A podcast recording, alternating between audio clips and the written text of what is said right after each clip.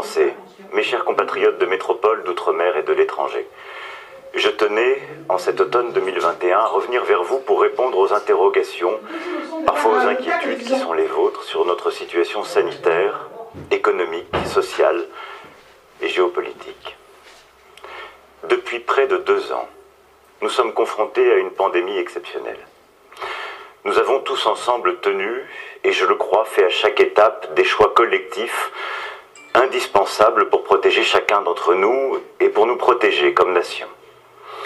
Nos décisions se sont toujours fondées sur la connaissance scientifique, sur l'impératif de nous protéger, sur la volonté d'agir de manière proportionnée et sur la conviction que la responsabilité individuelle et collective sont notre première force. C'est cela qui nous a conduits à décider à deux reprises d'un confinement, quand il le fallait, au printemps puis à l'automne deux mille vingt. Ensuite, à tenir bon, avec un couvre-feu et des règles adaptées à chaque territoire au début de cette année deux mille vingt et un, alors que beaucoup de nos voisins fermaient tout. Nous avons, depuis le début de cette année deux mille vingt et un, pu disposer de vaccins, en acheter puis en produire. L'Union européenne a ainsi produit plus de deux milliards de doses de vaccins durant cette année, soit plus qu'aucune autre puissance du monde. S'agissant de la France, depuis la première vaccination en décembre deux mille vingt, nous avons injecté en dix mois plus de cent millions de doses. cinquante et un millions d'entre vous sont aujourd'hui complètement vaccinés, ce qui fait de nous l'un des pays du monde les mieux protégés. Grâce au pass sanitaire et à la stratégie mise en œuvre depuis le mois de juillet dernier, nous sommes parvenus à maîtriser l'épidémie. En rappelant ces choix et nos résultats, j'ai en cet instant une pensée à la fois respectueuse et émue pour tous nos compatriotes qui ont disparu et pour leurs familles. Et je veux à nouveau remercier nos soignants, nos volontaires, nos associations, toutes celles et ceux qui ont contribué à tous ces efforts. Pour autant, nous n'en avons pas terminé avec la pandémie. D'abord, parce que des dizaines de milliers de nos compatriotes sont touchés par ce qu'on appelle le Covid long, dont les symptômes qui sont la perte de goût, d'odorat, l'épuisement, la dégradation de la santé mentale, font l'objet d'une prise en charge spécifique. Ensuite, parce que nous le savons, il nous faudra vivre avec le virus et ses variants jusqu'à ce que la population mondiale dans son ensemble soit immunisée. Et c'est pour cela que d'ailleurs, dès le début de la pandémie, la France s'est engagée pour donner des doses aux pays les plus pauvres et les pays en voie de développement. Nous sommes au rendez-vous de cette solidarité internationale et nous continuerons de le faire. Nous n'en avons pas terminé parce qu'à court terme, l'Organisation mondiale de la santé le dit, la cinquième vague a commencé en Europe. Au Royaume-Uni et en Allemagne, plus de trente mille nouveaux cas supplémentaires sont enregistrés chaque jour. Et si grâce à vos efforts, la situation en France est plus favorable, l'augmentation de quarante pour cent en une semaine de notre taux d'incidence et la remontée des hospitalisations sont des signaux d'alerte. De même que la situation dans certains territoires d'outre-mer, où la vaccination demeure encore insuffisante dans bien des cas et qui ont beaucoup souffert ces derniers mois. Je veux ici leur dire à nouveau la solidarité nationale et leur dire que tout continuera d'être fait comme depuis le début de la crise. Tout cela doit nous conduire à la plus grande vigilance et nous pousser à agir. Parce que nous avons fait le nécessaire pour nous protéger, nous pouvons continuer à maîtriser la situation si chacun d'entre nous prend sa part. Mon premier message est ainsi un appel. Un appel à l'esprit de responsabilité des six millions d'entre vous qui n'ont encore reçu aucune dose de vaccin. Vaccinez-vous. Vaccinez-vous pour vous protéger. La vaccination est ouverte à tous, sauf aux enfants de moins de douze ans. Je rappelle qu'une personne vaccinée a onze fois moins de chances de se retrouver à l'hôpital, en soins critiques. Je rappelle aussi que des milliards d'individus sur la planète ont déjà eu le vaccin et que nous avons maintenant déjà un certain recul. Vaccinez-vous pour pouvoir vivre normalement. Avec le vaccin, il vous sera possible d'obtenir un pass sanitaire et ainsi de vous rendre librement dans les cafés, les restaurants, les lieux de culture, de sport, de loisirs, sans test P C R. Être libre dans une nation comme la France implique d'être responsable et solidaire. Je compte donc sur vous. Face au regain de l'épidémie, les plus vulnérables sont nos aînés et ceux qui souffrent d'obésité, de maladies cardiovasculaires, de maladies respiratoires ou de diabète sévère. Toutes les études montrent en effet que six mois après le vaccin, l'immunité diminue et donc que le risque de développer une forme grave réaugmente. La solution à cette baisse d'immunité est l'injection d'une dose de vaccin supplémentaire, ce qu'on appelle le rappel. Une campagne a été lancée depuis la fin de l'été pour tous les plus de soixante-cinq ans et les plus fragiles. Il nous faut aujourd'hui l'accélérer. Si vous avez été vacciné il y a plus de six mois, je vous appelle à vous protéger en prenant rendez-vous dès maintenant auprès d'un centre de vaccination, de votre médecin ou de votre pharmacien. Il est possible de faire ce rappel en même temps que le vaccin contre la grippe. À partir du quinze décembre, il vous faudra justifier d'un rappel pour prolonger la validité de votre passe sanitaire. Les personnes qui ont moins de soixante-cinq ans voient aussi la protection conférée par le vaccin diminuer au fil du temps. D'ailleurs, au moment où je vous parle, plus de quatre-vingts pour cent des personnes en réanimation ont plus de cinquante ans.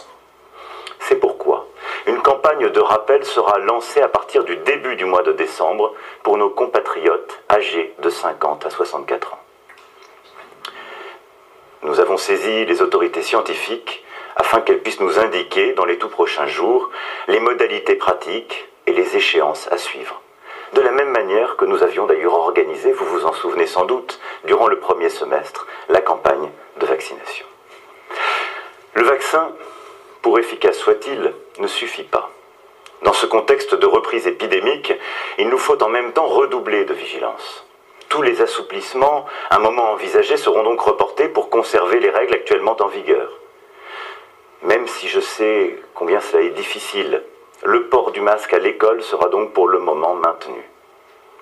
L'application des gestes barrières, qui protègent autant contre le Covid dix-neuf que contre les maladies contagieuses de l'hiver, doit aussi faire l'objet d'une attention accrue. Nous avions tous un peu relâché nos efforts, et c'est bien normal. Il faut donc les reprendre. Les contrôles pour l'application du pass sanitaire dans les établissements concernés et pour les entrées dans les ports, les aéroports, les gares seront renforcés. Et nous continuerons, comme nous avons toujours fait, à adapter nos décisions territoire par territoire en fonction de l'évolution de l'épidémie. C'est donc grâce à la vaccination, au pass sanitaire, aux gestes barrières, que nous pourrons continuer de vivre, ne pas restreindre d'autres libertés et ne pas refermer des activités. Enfin, c'est parce que la France a très tôt misé sur la recherche sur les traitements et que nous avons su en commander très en amont que nous bénéficierons d'une nouvelle arme pour lutter contre le virus, avec l'arrivée dès la fin de l'année des premiers traitements réellement efficaces contre les formes graves de Covid dix-neuf. Durant toute cette période, notre nation s'est toujours attachée à protéger chacun d'entre nous, sur le plan éducatif, économique et social. Nos enfants, nous avons été l'un des pays du monde qui a le plus ouvert ses écoles. Nos jeunes, nous avons accompagné les étudiants avec le repas à un euro et des aides spécifiques pour les boursiers. Les plus précaires, grâce à une politique d'hébergement social inédite et aux aides exceptionnelles versées, nous avons évité à près d'un demi-million de nos compatriotes de basculer dans la pauvreté. Nos artistes, artisans, indépendants, salariés, entrepreneurs ont été accompagnés avec le chômage partiel, les prêts garantis par l'État, le fonds de solidarité et de nombreuses aides sectorielles. Nous continuons et continuerons d'adapter nos réponses en fonction des besoins. C'est pourquoi, par exemple, les prêts garantis par l'État seront prolongés jusqu'en juin deux mille vingt-deux. Nous avons aussi soutenu nos soignants. Nos soignants qui ont tant donné durant la crise et éprouvent aujourd'hui une légitime fatigue. Ils ont été augmentés de deux cents à quatre cents euros net par mois en moyenne. cinq cents établissements hospitaliers vont être restaurés. Des milliers de maisons de retraite rénovées grâce à un effort sans précédent de dix-neuf milliards d'investissements partout sur le territoire. Ces mesures, qui s'ajoutent à beaucoup d'autres, comme la fin du numerus clausus pour les médecins, ou l'augmentation du nombre de postes d'infirmiers font que jamais depuis la création de la sécurité sociale, nous n'avions autant investi dans la santé. Il le fallait. Il le fallait après des décennies d'abandon, de sous-investissement. Mais il reste, je le sais, encore beaucoup à faire. Cette stratégie du quoi qu'il en coûte, couplée aux cent milliards du plan de relance que nous avons décidé grâce à notre initiative européenne, non seulement nous a permis de résister à la crise, mais de rebondir plus fort aujourd'hui. Notre croissance dépasse les six pour cent. La France est en tête des grandes économies européennes. Le chômage est au plus bas depuis près de quinze ans. Et nous sommes l'un des seuls pays du monde où le pouvoir d'achat a continué à progresser en moyenne et où la pauvreté n'a pas augmenté. Nous avons réussi tout cela en maîtrisant nos dépenses publiques, puisque notre déficit sera inférieur à cinq pour cent de notre produit intérieur brut dès cette année. Tout cela, c'est le fruit de nos choix collectifs. Et c'est aujourd'hui encore que nous devons prendre de nouvelles décisions pour rester maîtres de nos vies comme citoyens et maîtres de notre destin comme nation pour les années qui viennent. Oui, parce que nous avons devant nous une forme d'accélération du monde, des grandes décisions qui sont à prendre. D'une part, notre situation économique reste toujours à consolider. Dans un monde où les tensions sur les approvisionnements et les coûts des matières premières et de l'énergie génèrent pénurie et inflation. Je sais que beaucoup d'entre vous le vivent. D'autre part, parce que nous ne devons pas viser seulement sept pour cent de chômage, mais bien le plein emploi. Nous sommes en train progressivement tous ensemble de réussir, de faire en sorte que chaque Française, chaque Français puisse par son travail construire sa vie, mener à bien ses projets. Notre économie crée des emplois comme jamais, au point que dans des secteurs comme la restauration, les bâtiments, travaux publics, les services, l'artisanat ou l'industrie, tous les entrepreneurs me disent peiner à recruter aujourd'hui. Au moment où trois millions de nos compatriotes se trouvent encore au chômage, cette situation heurte le bon sens. Pour la dépasser, pour faire en sorte que toutes les offres d'emploi soient pourvues, nous devons agir sur tous les fronts. Depuis quatre ans, le travail paye mieux, avec l'augmentation de la prime d'activité de cent euros au niveau du SMIC, avec la défiscalisation des heures supplémentaires et des pourboires, avec les baisses d'impôts inédites. Par rapport au début du quinquennat, c'est au minimum cent soixante-dix euros de pouvoir d'achat par mois en plus pour les bas salaires. Il faudra dans les années à venir poursuivre ces choix et financer notre modèle social en taxant moins le travail encore. Nous avons aussi beaucoup formé. Avec quinze milliards d'euros mobilisés depuis deux mille dix-sept, jamais autant de moyens n'avaient été engagés pour la montée en compétences des moins diplômés et des demandeurs d'emploi. Pour notre jeunesse aussi, nous avons déployé un effort spécifique avec la réforme de l'apprentissage et de l'alternance, atteignant en ce moment même des chiffres records et grâce au plan « Un jeune, une solution ». Nous avons aidé trois millions de jeunes à trouver une formation ou un emploi ou un accompagnement. Ce qui fait qu'au moment où je vous parle, le taux de chômage pour les jeunes est au plus bas depuis plus de quinze ans. Pour les cinq cent mille jeunes sans emploi et les moins qualifiés, j'ai annoncé dans la lignée de ce que je vous avais dit le douze juillet dernier, le lancement pour le premier mars prochain du contrat engagement jeune. Un contrat et non un revenu, parce qu'aux droits que nous ouvrons, à savoir vingt heures de suivi intensif, une allocation pouvant aller jusqu'à cinq cents euros, correspondent des devoirs, devoirs d'assiduité, devoir de suivre les formations proposées et de s'engager pleinement. Plus largement, pour que le travail permette de vivre dignement et paie toujours davantage que l'inactivité, nous conduisons en ce moment même une indispensable réforme de l'assurance chômage. Depuis un mois, les règles ont commencé à changer pour rendre la reprise du travail plus attractive dans tous les cas. Et à partir du premier décembre de cette année, une nouvelle étape va s'engager. Il faudra avoir travaillé au moins six mois dans les deux dernières années pour pouvoir être indemnisé. Alors qu'aujourd'hui, les droits au chômage sont ouverts au bout de quatre mois de travail. Enfin, Pôle emploi passera en revue les centaines de milliers d'offres d'emploi disponibles sans réponse dès les prochaines semaines. Les demandeurs d'emploi qui ne démontreront pas une recherche active verront leurs allocations suspendues. Le douze juillet dernier, j'avais évoqué devant vous la nécessaire réforme des retraites.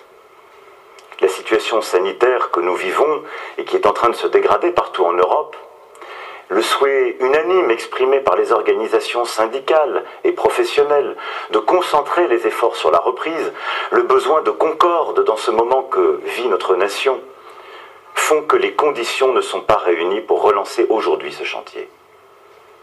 Pour autant, notre volonté de sauver notre modèle par répartition et d'en corriger les inégalités n'a pas changé. Ce premier novembre, la retraite minimale pour les agriculteurs, qui est attendue depuis si longtemps, est entrée en vigueur. Et dès deux mille vingt-deux, il faudra, pour préserver les pensions de nos retraités et la solidarité entre nos générations, prendre des décisions claires. Elles feront légitimement l'objet de débats démocratiques indispensables. Mais elles devront suivre, à mes yeux, des principes simples. Travailler plus longtemps en repoussant l'âge d'égal. Aller vers un système plus juste, en supprimant les régimes spéciaux, en harmonisant les règles entre public et privé, et en faisant en sorte qu'au terme d'une carrière complète, aucune pension ne puisse être inférieure à mille euros. Aller enfin vers plus de liberté, c'est-à-dire permettre de partir en retraite progressivement, d'accumuler des droits plus rapidement pour celles et ceux qui le souhaitent, d'encourager le travail au-delà de l'âge légal aussi, pour celles et ceux qui en ont envie. La retraite ne doit être ni une contrainte, ni une angoisse, mais un choix plus libre, plus simple, plus lisible. Aujourd'hui comme hier, vous le voyez, le travail continue donc d'être notre boussole, le fil rouge de notre action. Non seulement parce que, pour chacun d'entre nous, c'est le travail qui nous permet de créer des liens, d'augmenter notre pouvoir d'achat, de progresser tout simplement dans la vie, en accédant à la propriété, en protégeant notre famille, nos proches, en concrétisant nos projets. Mais aussi parce que sur le plan collectif, le travail de tous est ce qui nous permet en tant que nation de faire nos choix et de garantir notre indépendance. C'est par le travail et par plus de travail que nous pourrons préserver notre modèle social, nos retraites, la prise en charge des malades, l'accompagnement des familles, la meilleure inclusion à l'école, au travail ou dans les structures adaptées pour les personnes en situation de handicap. C'est par le travail aussi que nous permettrons à nos aînés de vivre plus longtemps chez eux ou d'être accompagnés. Une cinquième branche de la sécurité sociale a été créée. Elle sera pleinement mise en œuvre dans les mois qui viennent. Et d'ici au premier janvier, les professions du soin et de l'aide à domicile auront vu leur salaire revalorisé. Nous sommes en train collectivement, en ce moment même, malgré la pandémie, de construire pas à pas un véritable service public de l'autonomie pour nos aînés. Nous le finançons et le financerons par davantage de travail. C'est par le travail de tous que nous pourrons continuer de rendre notre État plus solide. Nous avons, depuis deux mille dix-sept, recruté dix mille policiers et gendarmes. Nous avons substantiellement augmenté le budget de la justice, d'une manière inédite. Les résultats sont là. trente-six attentats déjoués, la baisse d'un quart du nombre de cambriolages et de vols de véhicules, des saisies et des arrestations records en matière de trafic de drogue. Mais très clairement, nous sommes lucides sur le travail qui reste à faire. La violence est de retour dans toutes les sociétés occidentales et exige d'aller plus loin. Nous devons ainsi poursuivre et renforcer nos actions pour lutter contre les violences faites aux femmes, pour mieux protéger nos enfants. Et dans le prolongement des travaux du Beauvau, une loi de programmation pour nos sécurités intérieures est en cours de discussion. Elle sera présentée au premier trimestre deux mille vingt-deux et donnera plus de moyens et allégera les contraintes bureaucratiques de nos forces de l'ordre. Nous avons aussi lancé des états généraux de la justice qui, réunissant tous les acteurs, déboucheront au printemps sur des mesures fortes, à la fois pour que la justice soit rendue plus vite et que les peines prononcées soient réellement exécutées. C'est par le travail de tous, enfin, que nous pourrons bâtir notre indépendance énergétique. Nous vivons chaque jour les conséquences de la situation actuelle. Le plein plus cher à la pompe, la facture de gaz et d'électricité qui augmente.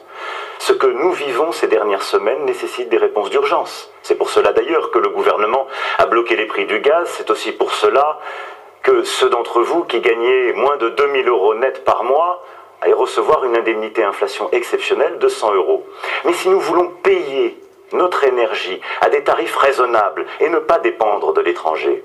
Il nous faut tout à la fois continuer d'économiser l'énergie et d'investir dans la production d'énergie décarbonée sur notre sol.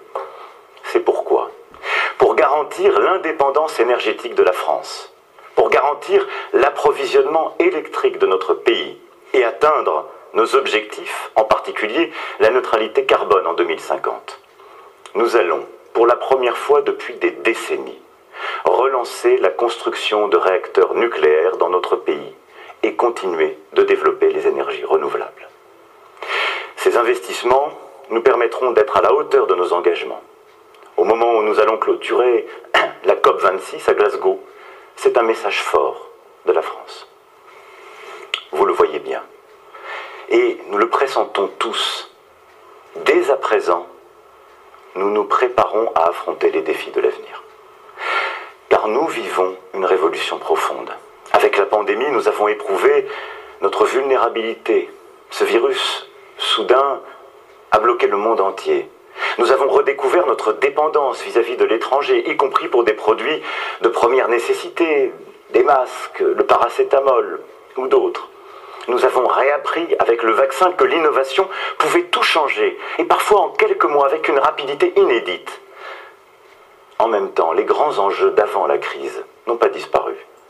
La protection de la planète, le défi démographique, le vieillissement, la montée des inégalités. Nous avons donc, d'une manière inédite, tant de décisions à prendre en même temps, tant d'investissements historiques à faire pour relever tous ces défis. Pour maîtriser notre destin, le marché seul ne suffit pas.